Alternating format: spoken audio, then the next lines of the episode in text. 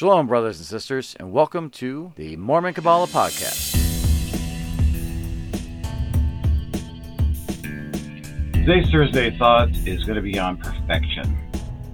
Growing up in the Latter day Saint movement, I was always reminded of Matthew 5, the end of the chapter, and also 3rd Nephi, uh, chapter 5 in the RAV and 12 in the OPV the end of chapter 12 because they matched that up with Matthew. But uh, it would be 590 through 92 of the RAV. RAV again is Community of Christ, RLDS tradition, and OPV is the Brighamite tradition, the Salt Lake City Church Book of Mormon that they publish. But I was always told, you know, God says here to be perfect, and He doesn't give us any commandments that we can't do. And uh, I know some people are going to immediately be like, "No, God didn't say that. Jesus did." Well, to me, there's no difference. Jesus is God from my perspective. So there you go. He tells us to love our enemies before that. And that's the thing I think is very important that we miss out on. I'm just going to go ahead and stick with the biblical version today because there really isn't enough of a difference not to. And the way that the Bible is set up, it actually tells us what portions go together in each paragraph. And this particular one starts off saying in 43, You have heard it has been said, You shall love your neighbor and hate your enemy. But I say unto you, love your enemies, bless them that curse you, do good to them that hate you, and pray for them which despitefully use you and persecute you, that ye may be the children of your Father which is in heaven. And then he wraps it up at the end by saying, Be therefore perfect, even as your Father in heaven is perfect. So, what is it that God is doing, that, that the Father is doing, that makes him perfect? Well, going back up to the part I skipped, it says that God makes his sun rise upon the evil and the good, sending rain on the just and the unjust. And we can very easily take this and get into the why do good things happen to bad people trope, because the reality is that the rain falls on everybody's crops.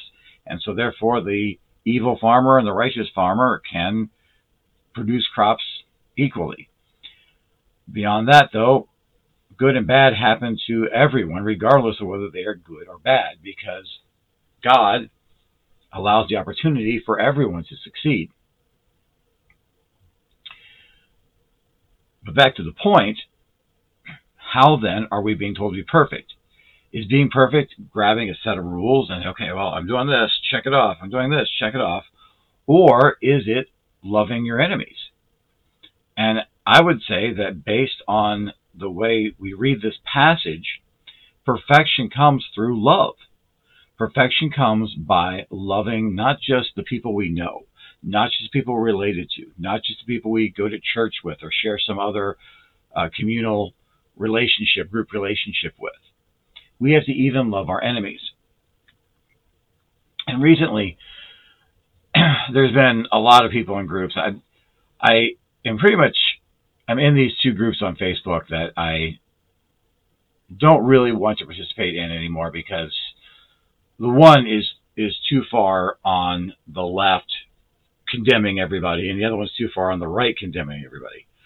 So rather than coming from the middle where I am and, com- and condemning everybody, I come out and say, love each other, love one another. And of course, that gets people very angry. And the question I've been asking as they get angry is, how is this group of people that you don't like your enemy? What is it that this group of people is doing that makes them your enemy? And regardless of what you think they're doing that makes them your enemy, if God says we're supposed to love them anyway, what excuse are you using to not love them? Because there's no reason to disobey God. There's no reason to not love them, right?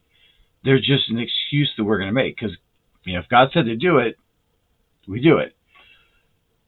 I think there's more to it than that. And this is my Thursday thought for you. This is I'm, I'm saying all the stuff I've said up to this point to get to this focus. Love isn't something that we can just do as an action. Love is an action, don't get me wrong. But love is also a context. Love is also a reason. So we'll start out, when we're born again, we start out loving people because God loves us. It's like, well, you know what? I forgive you because God tells me to forgive you. You know, I hear people say that all the time. I'll love you because God tells me to love you. And that's a good start. But as we grow in grace, something inside of us changes. And that love that God has for us begins to truly shine forth from us in our actions and our thoughts. It's like our very molecules change. And at that point, we no longer think, well, I love this person because I have to, because God commands me to. We begin to simply love. It's no longer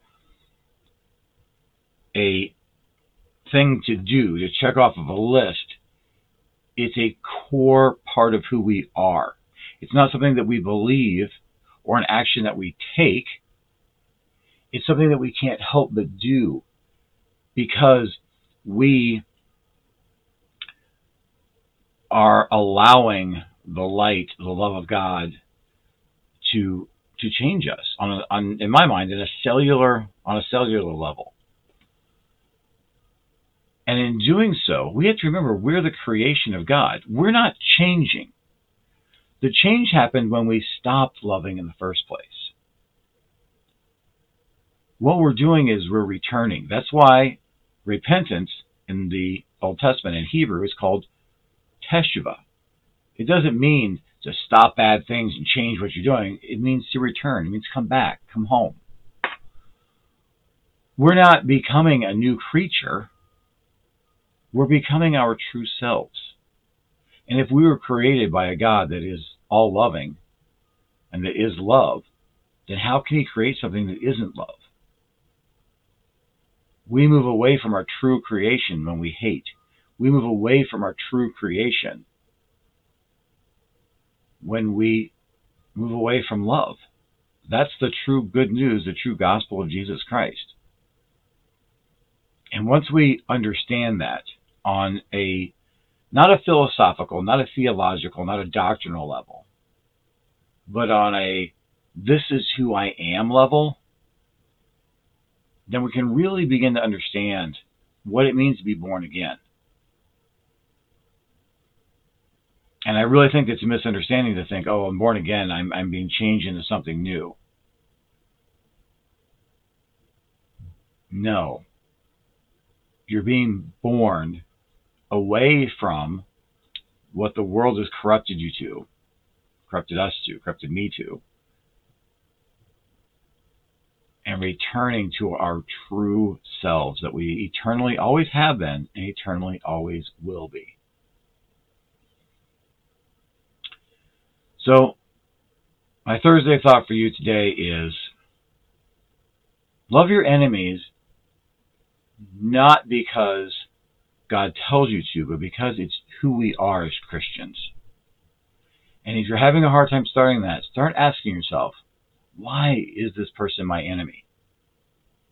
Because I promise you, they're not really your enemy. They're just someone misguided that hasn't found the true selves yet. And the best way to help someone find their true self is to love them, to accept them where they are, and give them the room they need to grow. That's my testimony, my Thursday thought, and I leave it with you in the name of Jesus Christ.